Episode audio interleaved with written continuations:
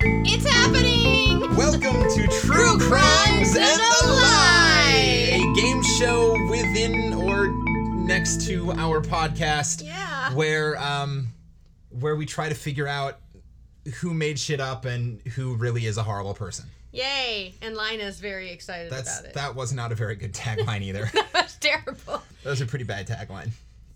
Maybe, All right. Maybe you want to try it again. No, no, No, I that's- think I you're think gonna we're gonna let it go? sit we're gonna sit with that one uh, Cool. until until next time. Lina Lina, disapproves though. Lina did not like it. Do you want through the door? Lina wants, No, she just wanted to make her presence known. she just wanted to say hi, everybody. All right. So, for those of you who don't know the rules to True Crimes and a Lie, I'm going to read the synopses of three crimes. Two of them will be uh, crimes that actually happened, and one of them will be a crime that is the plot to a um, mystery or crime or thriller uh, novel or movie or some sort of criminal fiction. Yeah.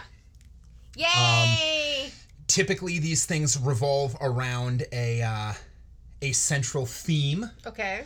and it is See if I can get this it is theme. Heather's job when I have finished reading all three crime synopses, not only to guess which one is the made up crime, Or but the lie. the lie, uh, but also what my overarching theme is. I think this week you will definitely manage to snag the overarching theme. okay. All right. I like that. Well, I'm one and one right now. Um, So in the far, game. so far, we're doing one on one. So let's see. Play along at home. Play along at home. Also, uh, spoiler disclaimer: I will be reading the synopsis of a crime novel and/or movie. So if you don't like spoilers, go ahead and advance a couple of minutes until the end of this That's book. fair. All right. Let's do it. All right. So, crime number one. Uh, there was a man named um, Martin Durham, and he was murdered. That's too Um, bad. rough start, right? Uh, his wife survived the ordeal and said that what had happened is a shooter broke in uh, and and shot both of them. No, Oh, that dumb bitch shot him and herself. I, I've listened to enough true crime podcasts. um, the police could not figure out what was going on. They were at a total loss for leads until a couple of weeks later. Uh, now, after because after Martin died and his uh, his wife went to the hospital for recovery, Martin's ex-wife took possession, temporary possession of his pet parrot. She went to the police with a disturbing report.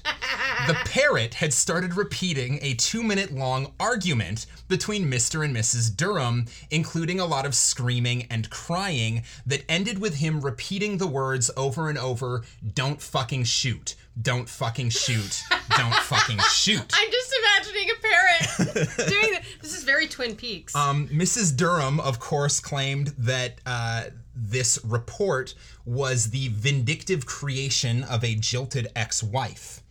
Uh, the parrot was never allowed to take the stand in court, understandably, but this testimony did send the police on the right track. And after gathering more substantial evidence, Mrs. Durham, the current wife, was convicted of Mr. Durham's murder. God, parrot. That's plot number one. Gotta watch the pets, man. Uh, plot number two also starts with a man dead. Okay. Um, a man named Archer Coe was found dead. Archer Co. Uh, he'd been shot, found with a gun in his hand. Uh, it was assumed suicide, and this was immediately before he was going to be showing at and and was favored to do well at the Long Island Kennel Club dog show. is this the plot from uh, Best in Show? this is not the plot to Best in Show. This is not a Christopher Guest movie, I promise. Not yet. It was soon discovered, confusingly, that his actual cause of death was a stab wound. So they figured that the police figured that the the gunshot and staging of the suicide was a way to try to to misdirect um, what was going on. Just like in the previous story, the police were at a loss when their prime suspect also turned up dead. okay. So the guy that they assumed had killed Archer Coe because there was a long history of bad blood between Yeah. these two um, also turned up dead. And then shortly thereafter, one of the dogs in the show, a Doberman Pinscher, turned up injured. Looked like he had been struck by by something like a a, a metal pipe or a fire pellet. No, no, So. Uh, No hurting the dogs. uh, investigators thought they had figured out who committed the crime, but they were short on evidence to bring charges against the guy who they thought was guilty, a man whose name was Raymond Reed. I believe it's how it's pronounced W R E D E. I'm guessing it's Reed, Reed, silent, silent W. W. Um, Mr. Reed was uh, an assistant to Mr. Coe. Um, so they didn't have enough evidence to actually charge him, but what they did is is they basically um, cornered him and started making accusations, hoping he would give something away. okay. He lashed out, and uh, apparently, what they think happened is the Doberman recognized the the guy who attacked him Yeah. because the Doberman uh, attacked this guy and like cornered him, pinned him, and the guy broke down and confessed. Yep. Dogs, no. pets. That's the theme. I'm gonna get Pets, pets is the theme. Yes, awesome animals. there you go, That's there the you go. theme. So we're we're one for two. Yay. You got one of them. All right. All right. So the third, the third uh, crime, uh, also starts with a dead man in his home, And the theme of dead men. and a theme of dead men in their home. This guy's name was Kevin Butler, Okay. found dead in his home, bound, beaten, and stabbed repeatedly. Um, as apparently is often the case, investigators had no leads. The uh, murderer, and actually in this case, murderers, had vanished without a trace. They had left n- no trace of who they were behind. Friends and family, of course, were were frustrated. They're like, "Oh, this is this is inexcusable. How did this happen? Uh, he was a good man. He was kind to animals. He had lots of pets. He often took in strays." Um, so everyone was really confused. Enter Larry Bird, Kevin's pet cockatoo. I was like, wait, the ba- No. the basketball player? No, Kevin's pet cockatoo named Larry Bird, who had attacked the intruders, getting some of their blood under its beak, in its claws, and in fact, he uh, apparently one of the intruders must have wiped blood off of his head and smeared it Left on the DNA. wall, leaving DNA evidence. Now, thanks to the DNA evidence, investigators were able to track down one of the two men who then led them to the other. Uh, it turns out that one of the guys had recently been fired from Kevin Butler's pool business.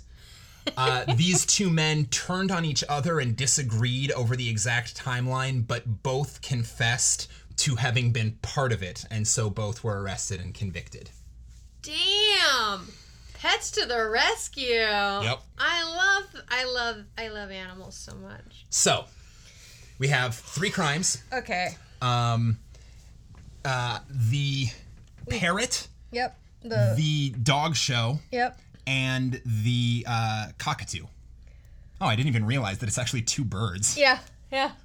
Um, okay, so number one, I seem to remember hearing about it in the news. Okay. Like, I remember there being some sort of like uh uh an animal like was basically the key witness because it was a parrot and they can read Can repeat sounds. repeat things. So, um, I think that one is is a true crime Yeah. Okay. because I seem to remember that. Okay. Of course, I could be wrong, and it's the plot to something, but I'm going to stick with that. Okay. So it's a true crime. Great.